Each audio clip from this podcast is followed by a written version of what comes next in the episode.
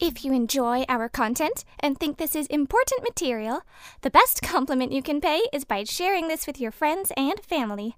This helps us out a lot. Also, if you enjoyed today's program, please like, comment, share, and subscribe to this podcast. We would love to hear from you.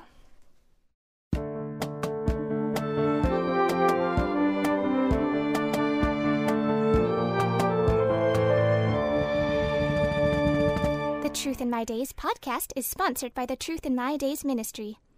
Welcome to the Truth in My Days podcast, where we defend the Word of God against the challenges of men. Hello all, my name is Moses. I just want to remind everyone this is part 16 of a multi-part series. Today, Sonia will be interviewing John, but before that, I will briefly summarize what we've covered so far in the series, and then we will return to the discussion. The summary is as follows. The Gospel according to John is challenged by skeptics because it is so different from the other three Gospel books, presenting a clear picture of Jesus as the divine Son of God and a clear picture of the gospel of salvation by grace alone, through faith alone, in Christ alone. Skeptics have long claimed that John was published late in AD 90s and that these elements are legendary elements that developed over a long period of time. However, these attacks are bogus. First, as we saw, even if John had been published in the 90s, that would still have it be within the lifetime of eyewitnesses who could confirm or deny these elements. People today can remember back to World War II times and the Holocaust. True, average lifespans were shorter in Roman times than today, but that was mainly because deaths in childhood and military encounters. Those who survived could expect to live as long as we do today. In fact, liberal scholars seem to realize this and originally claimed the Gospel books were written after AD 130 and John no earlier than AD 160. These dates were set forth by one F.C. Bauer on the basis of not evidence but philosophical musings about how Christianity might have come about. This is why it is so important for us to demand actual evidence for such claims. In this case, the discovery of a fragment of a manuscript of the Gospel according to John that dated to AD 125 at the latest proved that the supposed assured results of critical scholarship were wrong. Skeptical scholars were first to admit that all the Gospel books date to the first century, which does not allow for enough time for legends to develop and be incorporated into these writings. Legends do develop through the years about historical characters, but what we believe about Jesus was there from the very beginning. Furthermore, by pushing the Gospel books late, liberal scholars make Paul's letter the earliest New Testament writings, and there is nothing in John that is not already in Paul.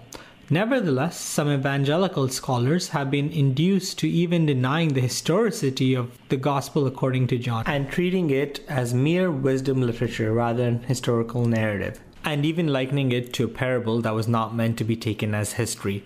These claims are being used by Muslim apologists to undermine the truth of the gospel message, and combined with other attacks on the gospel books by liberal scholars, can undermine even the resurrection itself. Nevertheless, despite the actual evidence, evangelical scholars side with the liberal scholars in dating the gospel according to John, somewhere between AD 80 and 100.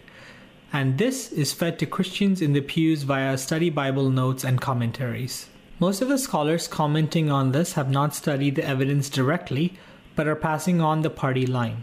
And when we look at their reasons, we find them wanting. First, Jesus foretold Peter's death in John 21:19, but that does not mean John published his book after the event, since this was a predictive prophecy by Jesus, just as he foretold the destruction of the temple. And this was recorded by Matthew and Mark, who published their gospel books before the prophecy was fulfilled. In John, also, we see the fulfillment of prophecies by Jesus that had already happened were recorded by John in his gospel book. And there are two passages in the gospel books according to John where the writer should have mentioned the destruction of Jerusalem and the temple if they had already happened, after John 4:24 and after John 11:50. The fact that it is not mentioned indicates this book was published before the events happened in AD 70. Blithely asserting that the book was probably written in AD 80s and 90s is baseless. Meanwhile, suggesting that the book must have been so late because it presents such a high view of Jesus as a deity should be an unacceptable argument for an evangelical, as it is suggesting that such ideas were developed by the church decades later, rather than being an accurate portrayal of Jesus' self-revelation. Nor does which Jewish groups John does or does not mention help date the book. Notice the fact that John mentions both names for the Sea of Galilee, since, as far as we can tell, the second name Sea of Tiberias was used before Jesus began his public ministry.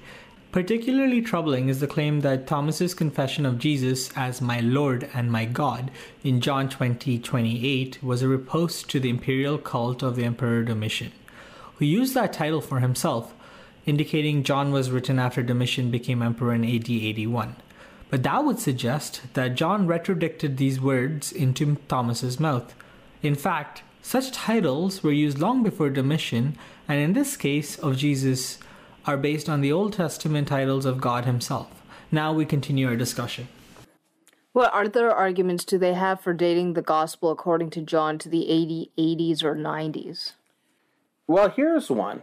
If you remember, in John chapter 9 is the account of Jesus healing a man born blind, and then he's called before the authorities and quizzed on this, and the fellow's forced to make a decision about who Jesus is, and his parents are reluctant to support him, and finally he makes his interlocutors look so silly that they boot him out of the synagogue. And in this account, in verse 22, we read this. Can you read that for us? 9:22. His parents said these things because they feared the Jews, for the Jews had agreed already that if anyone confessed that he was the Christ, he would be put out of the synagogue. Yes, put out of the synagogue. There are scholars who claim that this is a sort of excommunication, and it's based on the 12th benediction rewritten by one Samuel the Small. It was a set of 18 benedictions that were written after the fall of Jerusalem that all pious Jews were supposed to recite 3 times every day. And in this 18th benediction, they're calling down curses on heretics and troublemakers and on Nazarenes, by which they mean Christians. And so they're suggesting that this was put in at this time, which was after the fall of the temple. And so you wouldn't read something like that, this threat of being put out of the synagogue. You wouldn't read that before this 18th benediction was rewritten. Does that sound like a good argument to you? Oh, so no one was excommunicated before? What about all those parts in the Old Testament where if somebody does this and that offense, he'll be cut off from his people? Isn't that an excommunication? Exactly. There are forms of excommunication that go quite back, all the way into the Old Testament law. Certainly we have some that looks very much like excommunication in the book of Ezra. And Ezra was a good 400 plus years before Jesus' time, when Ezra has come to try to clear up the spiritual mess that's going on in Jerusalem at the time of after the return. And he's fixing things up. He's trying to get the people to get back into moral, proper behavior. And we read in chapter 10, verses 7-8, and they issued a proclamation throughout Judah and Jerusalem to all the descendants of the captivity that they must gather at Jerusalem, and that whoever would not come within 3 days, according to the counsel of the leaders and elders, all his property would be confiscated, and he himself would be separated from the congregation of those from the captivity. That's a pretty clear excommunication, and that's, as I say, more than 400 years before Jesus' time. We see what looks very much like an excommunication directed against a certain Honi, the circle maker. That's recorded in the Mishnah, and that was around 80 BC, 80 years before Jesus. So this is really not an argument at all. There's even question whether that 12th benediction really was directed against Christians or not, and how much was added when it was added. So really, this is not an argument. Please note that this is a multi-part series.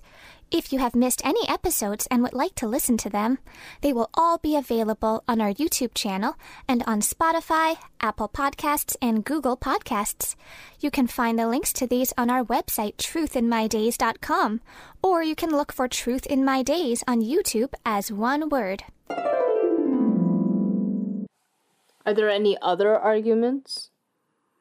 There is one that I'm surprised we didn't see in Kustenberger, because it's probably the most common one that lay Christians will encounter. And that's the idea that early church fathers, the early leaders of the church who left writings behind for us, that these folks taught such a late date for John. If we look in D.A. Carson's commentary on the Gospel According to John in page 83, we read, "There is very strong agreement among theologians of almost all stripes as to the strength of the tradition that the gospel was written under the reign of Domitian, A.D. 81 to 96. Very strong agreement among theologians of all stripes. Russell Grigg, for example, writing for Creation Ministries International, says this: "The church fathers are most persuasive evidence for the date of John, and they unanimously ascribe a later date to John written when he was a very old man." So at this point, we have to ask, is this one of those cases where there's so strong evidence from the church fathers that this is a good argument? Or is this another one of those where people hear these claims and repeat them without bothering to check? Well, it must be easy enough to just go into the writings of the church fathers and see what they wrote. You would think so. That's exactly my point. You need to check. You can't just accept. But it seems like they just don't do it. It's interesting.